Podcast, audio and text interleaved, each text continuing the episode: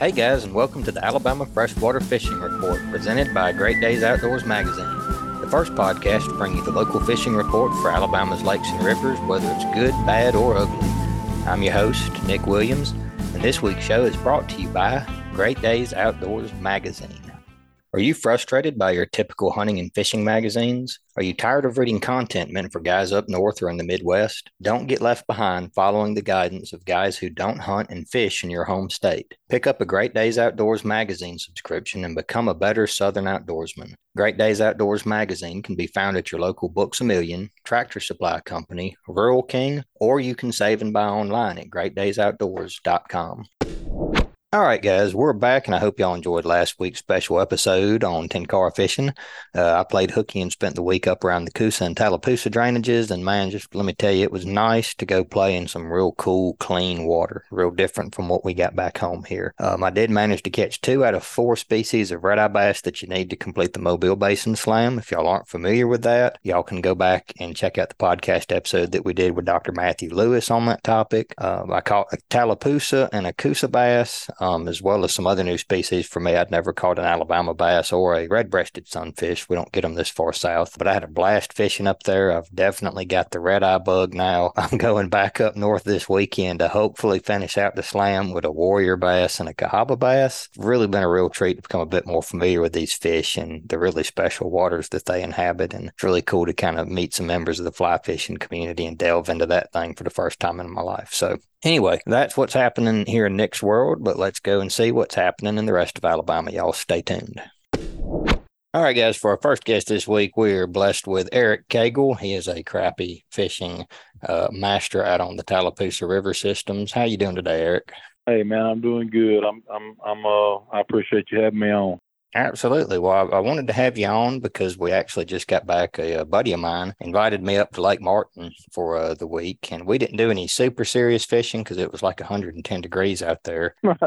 but man, the little bit of fishing that we did, we got skunked, and we're going back next year. So I was going to kind of you know, selfishly pick your brain a little bit and uh, see see what you do when that surface temperature hits 96 degrees and all them crappie. They I don't know where they go, but they don't go any of the places that we looked. So it gets tough, you know, Lake Martin being the clear water that it is in the summertime. Really, you know, really after July the fourth every year, the fishing gets kind of tough there, and you know, it's really simple when you think about it. The sun penetrates that clear water and pushes the thermocline way down low, um, and and when those fish and and I'm speaking of, of, of crappie now, you know, not not necessarily bass or stripe, but when those crappie have to go down deep like that, I, I think it's kind of like a you know a scuba diver or something like the the deeper you go, the more pressure that that builds up on you. And I, I think it's the same way with those fish. I think when they have to go deep, I think they they have a little pressure build up, and I I, I think that kind of you know makes them not want to eat. And uh, I think a lot of those fish in the in the summertime over there, I think a lot of those fish eat at night. I, I think they feed at night uh, rather than in the daytime. And and uh, you know, if you're going to catch a mess of fish on the Tallapoosa system now, especially Lake Martin,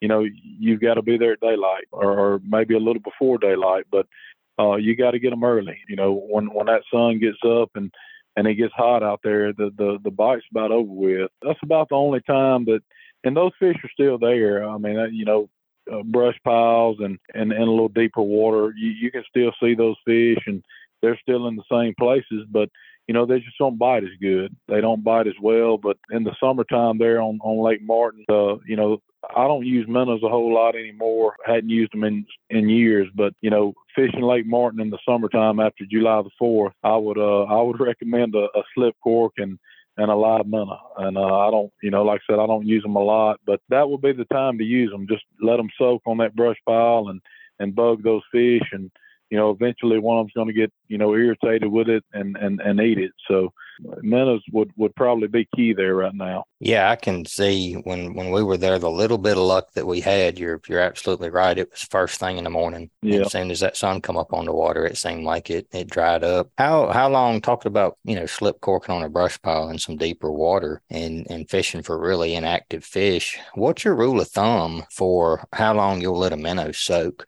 Before you kind of give up on it and go try to find some fish that are willing to play ball with you? Man, you know, in the summer, uh, you know, I would fish a lot longer. I, I say a lot longer. Uh, the rest of the year, I, I don't.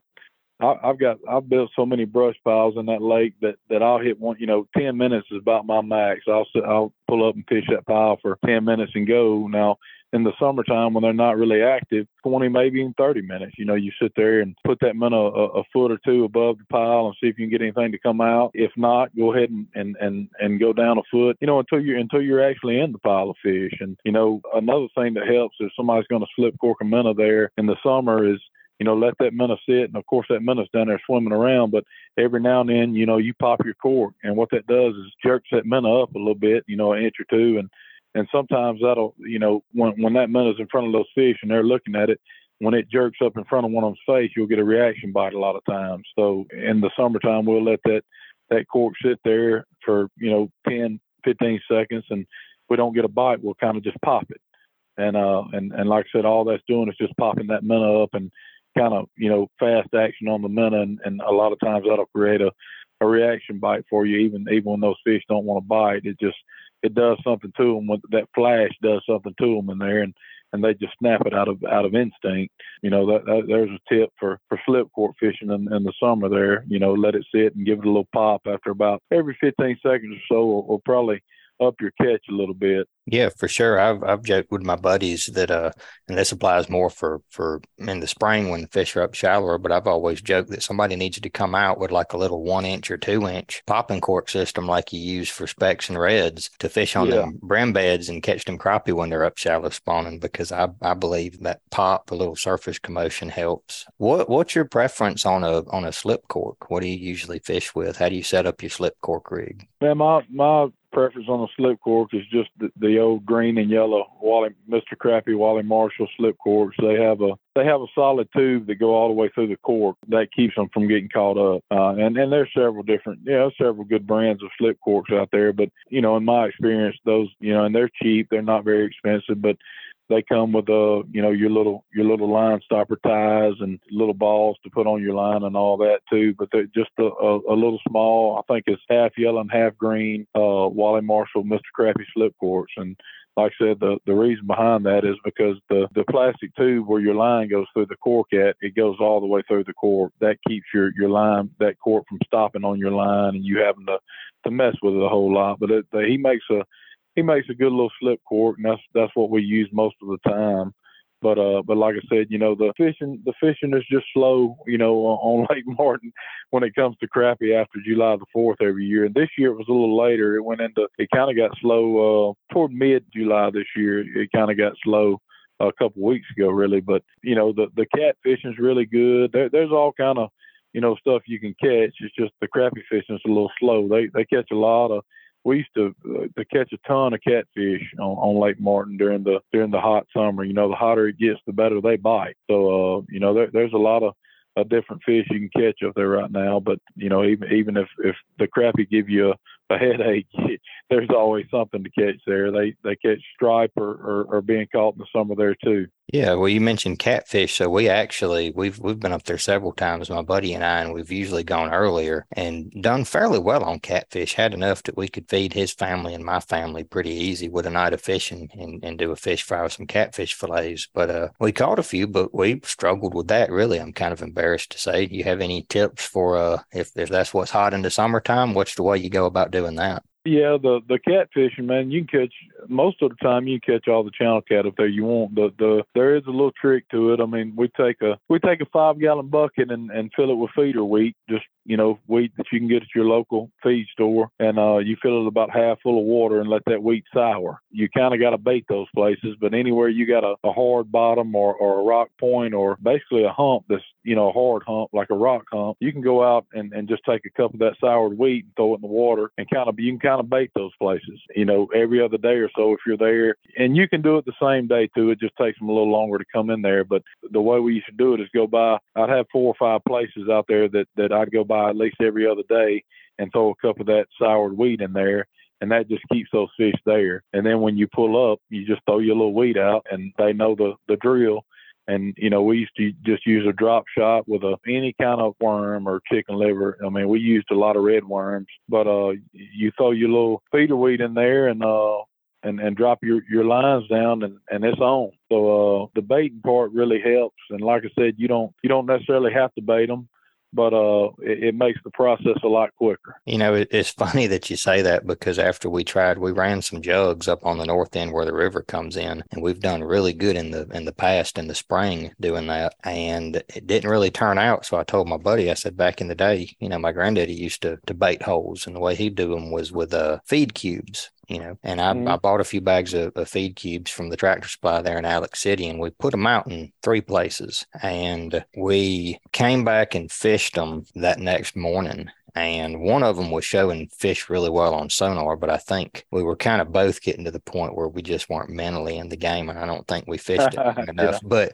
it's good to know that we were onto something there, and, and I think too, I've I've fished it maybe four days in my life. Lake Martin, I don't go up there a whole lot, but I I will keep that in mind that that we were on the right track. Next time we go up there, I'll uh, I'll try that. That that place is is full, man. It's it's just packed full of look, you know, half pound to, to two pound channel cat. I mean, they're it's just crazy how many how many of them are in there and doing the the wheat deal. Like I was telling you, I mean, I've sat there and actually sat there and watched them on LiveScope when I've thrown a a cup of wheat in, and I mean, they're like piranhas coming off. The, I mean, it's it's crazy how many catfish are in that lake. And I think that's kind of a, a lost deal there because back when I was a kid growing up, you know, all those old timers used to catfish there. I mean, a ton of people used to catfish, but you know, just not not so much anymore. Uh, and you know, a lot of that's got to do with, with the boat traffic and stuff like that. But you know, you can still get out up there and, and, and take take floats, you know,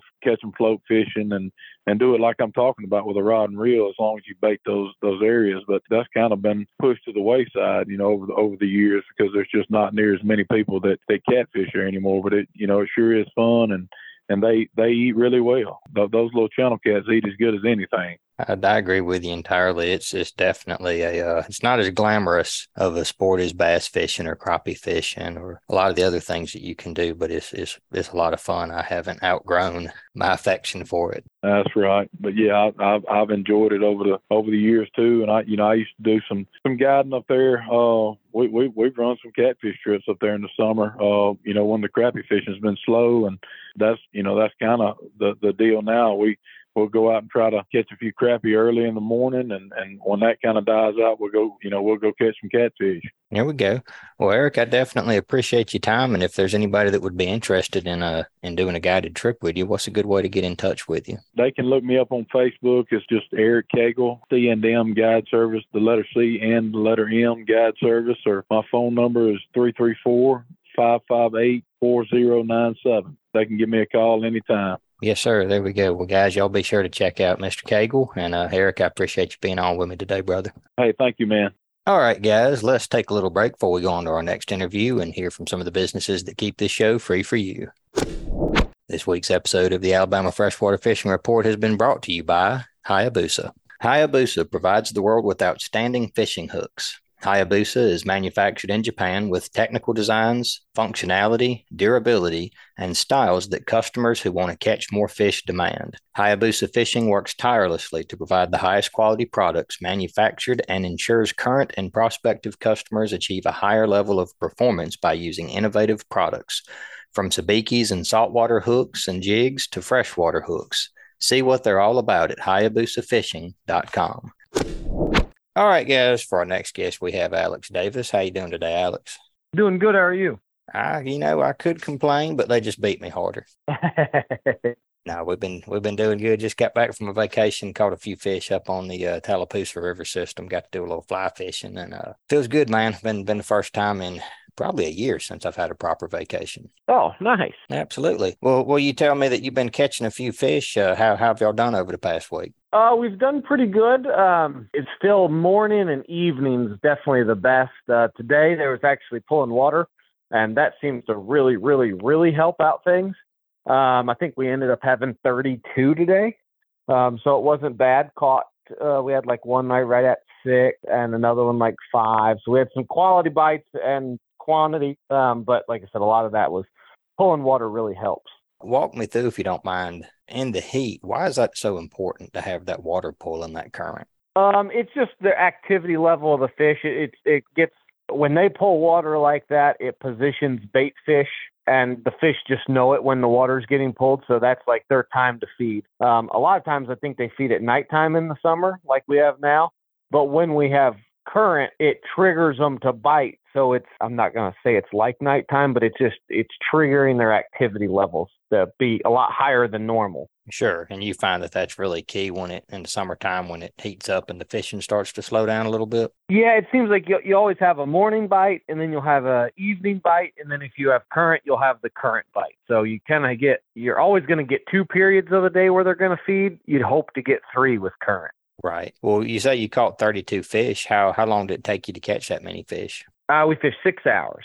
Well, that's that's still not bad. That's that's pulling in what six hours? That's pulling in five fish an hour. So you're pulling in a, a fish about every 10 minutes or so. Yeah, about 10 or 12 minutes. So I mean, it's not bad. It's definitely has uh, better times throughout the season. But as far as water temperature's 90 degrees, I'll take it. Yeah, absolutely. Yeah, the, the water temperature up at Lake Martin when we were up there this past weekend, it was climbing up to 95. Even when you got up first thing in the morning, it was still upper 80s, and it, it definitely it hurt us at least. We're not we're not pros, me and my buddy. But uh, what have y'all been doing to to capitalize on that early morning bite? Uh, usually just slowing down in an area. We've been throwing top waters and uh, big worms um, old monster worms or you know finesse worms, and it's mainly just slowing down, really fishing area very thoroughly. Um, it seems like where they're biting, they're biting in little areas, so you don't want to fish through it too fast. That's why we're just slowing down. Not you're covering water until you get a bite, and then you kind of milk it for all it's worth. sure, sure.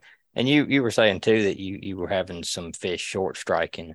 Um, is there any tips that you have for when you have fish who are just just missing that bait, short striking it? I wish there was a really good answer to that. Um, sometimes you can switch colors, like if you're throwing a plum, maybe go to a red bug. But I think sometimes they just don't bite. I mean, I think sometimes they're just they're not in the mood, and you're kind of you're almost force feeding it and tricking them, but they still don't want to bite. Have you have you had any luck like going to a smaller bait or anything like that? I wish I could uh, say I'm that versatile and I, am willing to do that. But I like throwing a, a big worm X zone. They they have a it's a mag worm, big ribbon tail worm, or like a Zumo monster, and I just enjoy throwing it. So I usually don't go any smaller because I just like to do it. So I'll just take my misses as they come. Sure, sure. Yeah. Sometimes uh, I guess that's the only thing that you can do. And if you're pulling in that many fish, a few short strikes aren't going to kill you, are they? No, it's fun just to get that. You almost feel like they have a chance every once in a while. When you miss one, you just say, "Ah, that's it was your lucky day, buddy." well, is there any particular area uh, that you're keying in on there in that early morning? Is there there kind of a hierarchy of spots that you hit first when you're starting the day trying to find some fish? I've been fishing the deepest grass lines I can find. So the grass lines have been like 10 to 13 foot, the deep ones. They seem like they're more productive. Uh, I've tried some of the shallower grass lines, but they just don't really seem that great. So it definitely seems like the the deeper the grass line, the better. Right. Is there anything, do you think this summer, because I know it's been just particularly hot, uh, do you feel like it's been harder to catch fish this summer, or do you feel like this is more or less something that happens every year? Ah, this is, I mean, everyone says the same thing every summer. Man, it got tough. It, that's just, we're, we're in August. I mean, that's just kind of the, we're, we're in August in the South, and it's not, the fishing's not great, but it's not terrible. So you just kind of have to take it as it is and capitalize on the bites you do Absolutely. Uh, is there any particular tips that you have for anglers who are, are maybe struggling a little bit this week, this this month here in August, waiting for you know that kind of cool snap to come in and warm the bite back up a little bit? The best thing I can tell someone is get out there early. I mean, like be at the water at daylight, and then fish till eight thirty, nine o'clock and then be out there in the evening time. You know, be out there at four or five o'clock in the evening and fish till dark. It just seems like that low light's the best best time to be out there. Do you ever mess around any with fishing at night? Because I've had some luck down here, you know, eating dinner, kind of settling in, hanging out with the wife, watching a little TV, and then heading out there come, you know, nine, ten o'clock at night and fishing for a couple hours. Is that ever anything you fool with, or do you try to just stick to the, the daytime and catch them early? I used to. I used to like nighttime fishing between the bugs and staying up late, I kind of just got to where I don't enjoy it. Cause, and for me, as I like to tournament fish, that's obviously what I do as well. It, you never learn anything at nighttime that can ever help you in a tournament. because it's not like they have nighttime tournaments. So I mean, they have little small ones, you know, on the weekends, but they don't have any big nighttime tournaments. So I just don't fish at nighttime. I I, I probably need to. I probably catch more, but I I just fish during the day. That's that's definitely fair. I know it was a lot easier for me to do it when I was in college, and it seems like every year it gets a little harder and a little harder to stay up late. So yeah, no, my me staying up at night is not very easy. So I, would rather just fish, or I'd rather just stay out there till dark and get up early in the morning. That's it. Well, well, you talk about doing it when it is a little bit darker. Uh, have you found that uh, overcast days, cloud cover, does that help or hurt you this time of the year? I think cloud cover prolongs bites. So especially if it's cloudy in the morning, you're going to get more of a feeding window in the morning um, versus that you know bluebird pretty sky first thing. It might might make for a cool sunrise, but it doesn't make for a long lasting bite. Does high wind help or? I hate wind, especially fishing worms and fishing slow and top water. I don't want wind, so I, would rather it be slick, but clouds is nice. Sure. Was well, is there anything any uh any hot tip you want to give people this week? Uh, slow down. That's the best tip I can give you. Dog days of summer, you just got to slow down. There we go. I, I can imagine if I was a fish, I wouldn't want to move too fast this time of the year either. No. Well, Alex, what's it good if, if people need a little help this weekend catching some fish and they want to book a trip with you? Where's a good place to reach out to you? You can look on my uh, website, spinnerbaitkid.com, or you can give me a call, 256 298 1178. Absolutely. You guys, y'all go check Alex out. Alex, always a pleasure talking to you, brother. Thanks, sir. Yes, sir. Bye. All right, guys, let's take a quick break and hear from this week's sponsors. This episode has been brought to you by Hilton's Real Time Navigator. The days of heading out and blindly looking for good fishing areas are pretty much over. Don't waste time and money on fuel searching for fish. You need the recent highest resolution images to not only know where to go, but where not to go. The knowledge provided by today's technology is critical when planning an offshore fishing trip. Make the choice that professional captains all over the Gulf make and choose Hilton's Real Time Navigator. The easy to use interface and excellent customer service will have you on the fish every time you go. Check it out at hiltonsoffshore.com. All right, guys, welcome back for our final guest this week. We have Stephen Rockarts out there on the Cahaba River. Stephen is a fly guide. Uh, I talked with him a little bit earlier today, and Stephen, it sounds like you've been pretty busy, brother. Yeah. Hey, Nick, how you doing, man? Man, I'm just happy, man. That's right. Hey, that's a good way to be. I'll tell you what.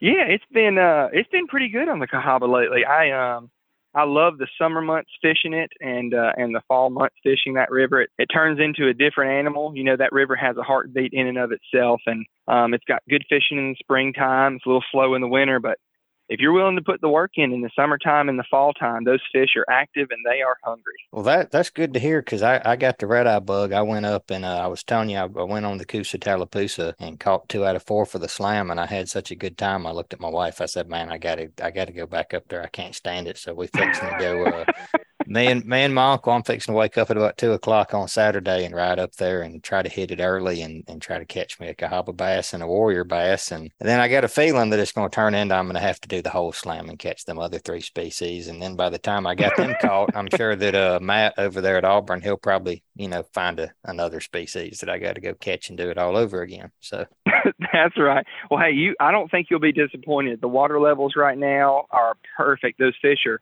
they're sitting in those in all those pools. The water level's a little bit low. The oxygenation isn't too poor because you know we've been getting those intermittent rains, and uh, with that dissolved oxygen just being a little bit higher than it normally is, and those fish being stuck, they are hungry.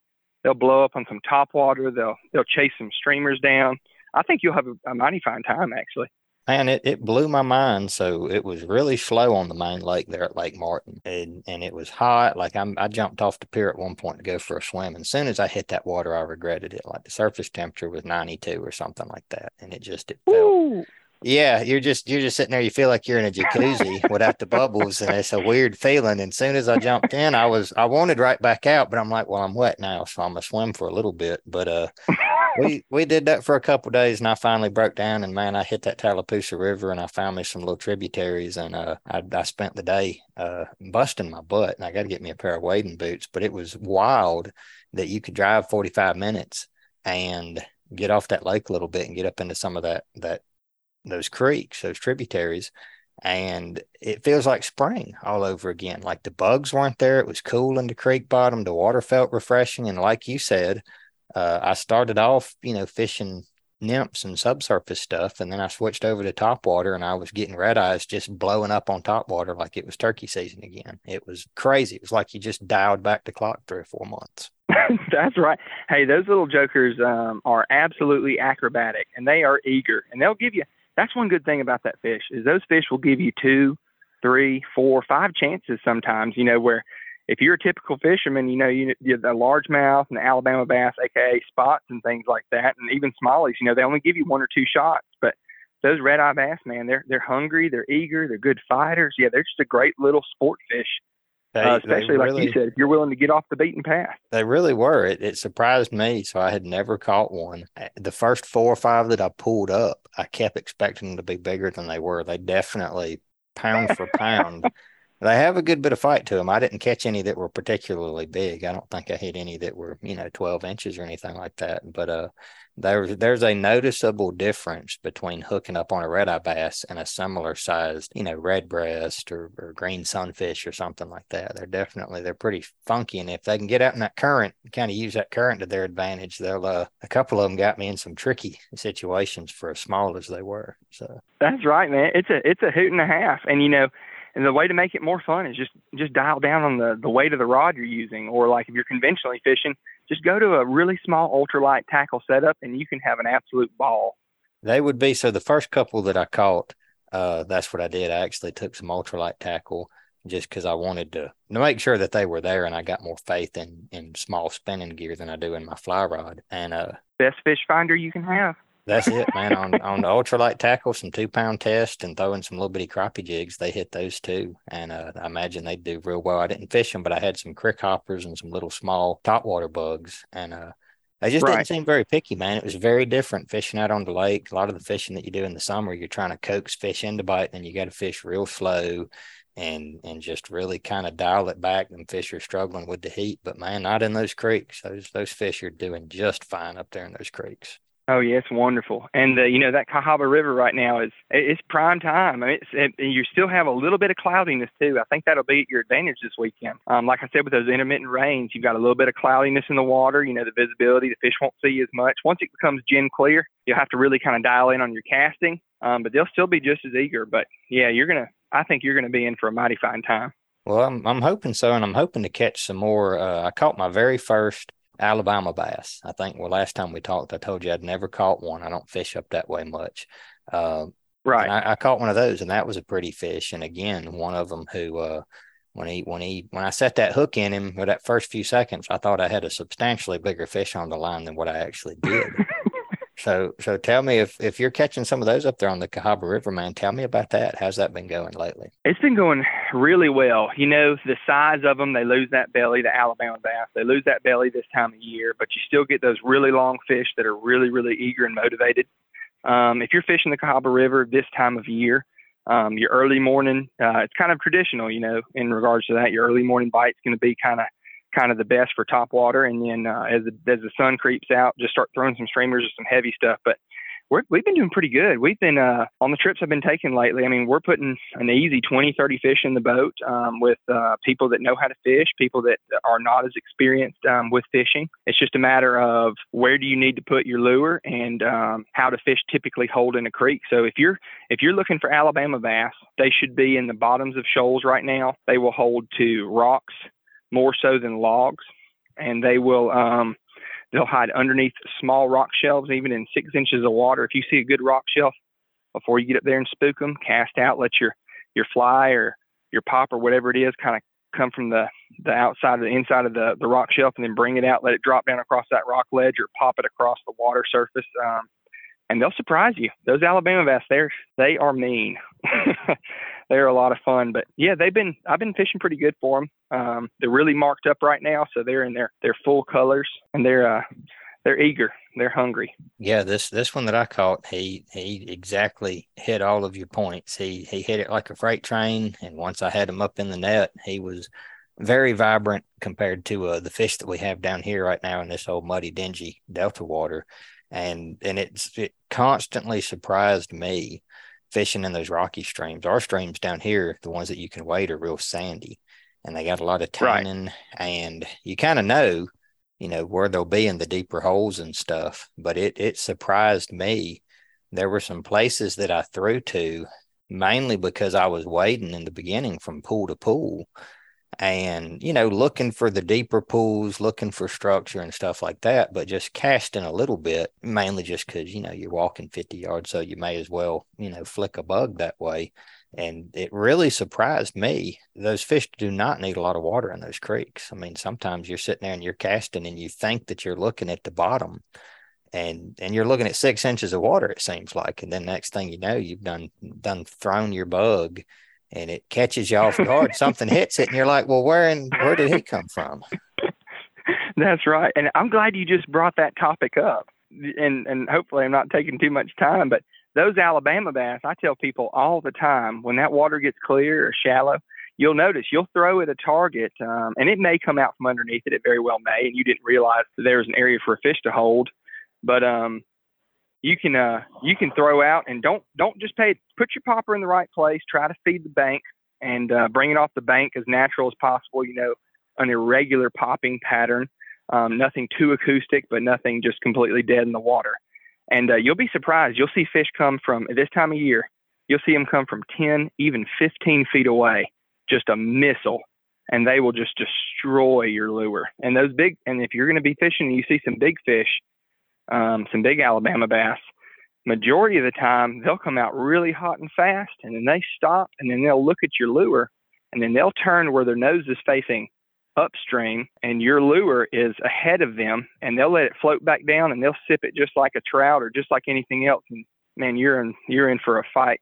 It's amazing amazing amazing but fish it like there's a fish there every time it I think that's good advice is just just to assume that there's a fish there because it it really blew I cannot stress how much it blew my mind how how fish would just appear out of nowhere. You know, you're sitting there in that shallow water and you're like, well, if there's a fish there, I'd see it. And you throw a bug there and you're like, well, I guess I was wrong. I guess either I'm blind or like you said, I was wondering if they weren't coming from from somewhere else. And I a couple times I did see them. It surprised me how fast they'll move. Like you said, I, I had some come from several feet away instantly just just to hit a lure. So it, it was definitely if if folks are looking, I know summertime is kind of some some down period and a lot of people are waiting for the water to cool back off. But man, if you've got access to to some of the cleaner, shallower, faster flowing rivers here in the south, it's an awesome time to go do that thing. And and that leads me to my to my next question, Stephen. So you've been guiding and I hear you've been staying pretty busy uh, if folks want to book a trip with you, what's a good way to reach out to you?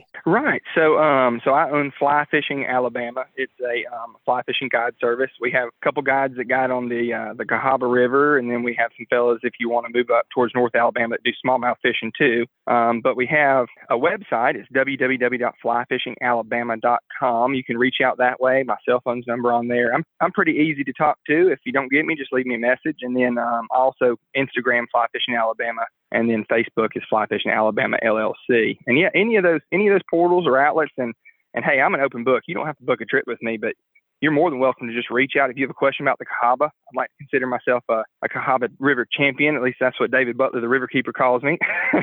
so my job is to help you and uh, find a good spot to get on the river and enjoy your time and you know take kind of the questions out of it for you. So if anybody wants to send me a message or anything like that, I'm I'm an open book. I'll answer it to the best ability without giving you my my perfect spot. I won't give you my perfect spot, but I'll give you a good spot. There we go, guys. I can testify Stephen is just a wealth of knowledge on the Cahaba River. We got a article coming up in Great Days Outdoors next month about some different river trails, and the Cahaba River made the list. And, and Stephen told me everything that that I could have possibly asked to know about the Cahaba River. So he's real knowledgeable about that river system, real knowledgeable about catching fish on it. If you if you're new to it, uh, definitely give him a call. Or if you just you know if you just want to borrow that uh, that swanky boat that I see on his Facebook post, y'all uh, y'all give him a call. I'm not that easy. Go. I was just going to say I also do conventional tackle. If somebody's wanting to to try fly fishing but doesn't want to burn a day, um, I do conventional as well. So you can always practice fly fishing, try to catch a couple fish like that, but you can still catch a lot of fish on conventional. There we go, guys. I could I can tell you that's uh, that's pretty tolerant for a fly fishing guy to let you use spin tackle. Well, Stephen, as always, I appreciate your time. Look forward to talking to you again in the future. And uh, send me some pictures, some of them fish you've been catching. That sounds good. All right, Nick. Well, thanks for having me. I'll talk to you later. Yes, sir. Have a good evening. You too. All right, guys, that was Stephen Rockarts with Fly Fishing Alabama. Always good talking with him. Let's take a quick break and hear from some of this week's sponsors. This week's episode of the Alabama Freshwater Fishing Report has been brought to you by Bucks Island. Bucks Island is a family owned and operated business since 1948.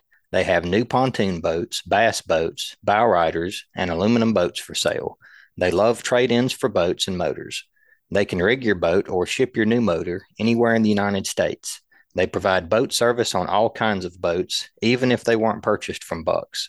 They have factory trained and certified technicians. Visit them at 4500 Highway 77, Southside, Alabama, 35907 zip code, or give them a call at 256 442 2588.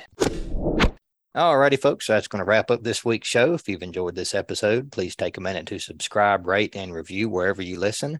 And if you'd like for us to email you the podcast, you can just text fishing to 314 665 1767. Again, just text the word fishing to 314 665 1767. Subscribe to our email list, and we'll send you the new show each week. This week's episode of the Alabama Freshwater Fishing Report has been brought to you by Texas Hunter. Since 1954, Texas Hunter Products has delivered the finest quality fish and game feeders and hunting blinds in the industry. To learn more, visit texashunter.com. Also brought to you by L&M Marine. L&M Marine has something for everyone, from small hunting boats to pontoons to bigger bay and hybrid boats for the hardcore angler. You can visit them at 34600 Highway 59 in Stapleton, Alabama, or give them a call at 251 937 1380. Also by Southeastern Pond Management. Since 1989, Southeastern Pond Management has been a leader in pond and lake management services. Schedule an obligation free consultation today. Call 1 888 830 POND or info at sepond.com. Also brought to you by Dixie Supply, Baker Metalworks and Dixie Supply manufacture a variety of metal roofing systems to meet your needs. Whether you're putting a new roof on your home or sheeting a commercial building, they have you covered. Baker Metalworks and Dixie Supply, your metal roofing headquarters. Also brought to you by Killer Dock combines durability, function, and design to uniquely upgrade your entire dock experience. Visit killerdock.com to see more.